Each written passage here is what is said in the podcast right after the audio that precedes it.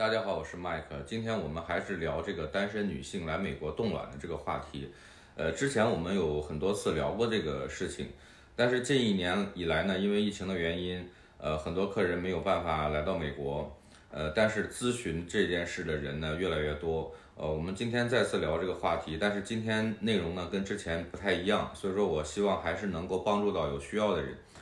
呃，由于现在目前中国是禁止单身女性冻卵的，所以说有一些呃经济条件还不错的女性呢，她会选择来美国做这件事情。呃，大家现在生活的这个压力比较大，追求呢自由生活、发展事业，呃，又找不到合适的伴侣，这些原因都是这些女性决定进行冻卵的一个因素。这个单身人数呃在全世界都处于上升当中，中国也不例外。中国女性单身的原因也是多种多样的。有些女性自己做出这样的选择，也有一些女性因为际遇而保持单身。越来越多的呃女性认为呢，冻卵是世界上唯一的后悔药，让她们延迟了生育计划，事业和家庭可以兼得。也有一些人认为，生理时钟不停的在进行，完成冻卵可以令他们安心，最起码他们为自己做了一点事情，保留了要孩子的希望。那为什么要来美国做这件事情呢？呃，除了美国冻卵技术世界第一以外，取卵的技术能够最大限度保证女性的身体和健康。呃，这个也是在这么多年接触的这些来美国冻卵的客户客户当中听到最多的一个因素。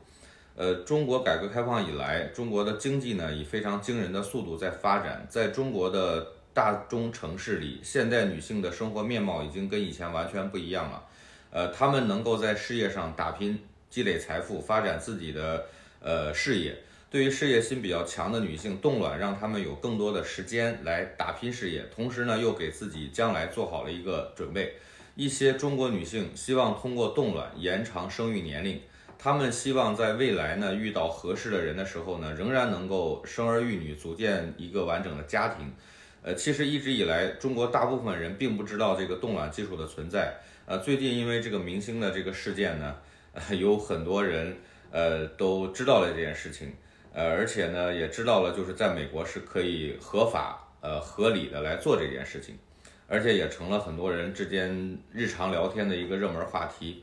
呃，而且呢，其实早在二零一五年的时候，呃，中国有一个女明星，呃，就已经透露自己曾经在美国冻卵了。后来呢，这个央视又有报道。呃，说单身女性并不能在国内冻卵，呃，所以说呢，很多人就开始查阅资料，就开始找这个相关的这个行业内的人呢去问，然后有很多人都是通过这种方式来找到我。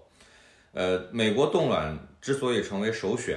呃，是因为它的技术，刚才我们讲的技术和它的这个法律比较宽松。但是呢，因为这个费用的限制，美国的冻卵医疗费大约需要一点五万美金到两万美金。那么它这个费用主要取决于不同的医疗机构之间的一个差异。另外一个重要原因呢，就是女性的身体状况并不是每个人都一样的。美国的医生是根据女性的身体来制定一个一对一的医疗方案，所以说在费用上啊会有不同。呃，这样呢不多不少的一个费用，对于工薪阶层的女性来讲，自然是难以负担的。更何况我们啊还没有计算这个往返美国的机票、吃喝住行这些。呃，很多人问我冻卵的话，除了医疗费以外，还有哪些费用？这个问题针对不同的人也有不同的预算。有的人经济能力呢比较强，那你就可以选择往返头等舱或者是商务舱，那这个机票就是一笔不小的开支。那有的人选择经济舱，在疫情之前呢，这个其实中国往返美国的机票并不很贵，呃，我知道有的人呢，他买的这个往返的经济舱呢，大概人民币也就是三千左右。那有的时候呢，呃，你如果是考虑到这个这个机票或者是开支呃各方面的一个限制，那你可能会选择这个淡季，就是旅游淡季的时候过来。那当然，现在疫情期间呢，你往返美国的这个机票价格非常贵了，而且是比较麻烦，你需要在呃第三国中转十四天才能来到。那到了美国以后，吃住的选择呢也会因人而异啊。不过你要如果说非要让我给你做一个预算的话呢，你按照正常的我们的水平，呃，其实这个呃你来这边做这件事情，大概需要十三到十五天的一个时间。那这里又有人问，那为什么大概是这个时间呢？呃，我跟你讲了，就是每个人的身体状况不太一样。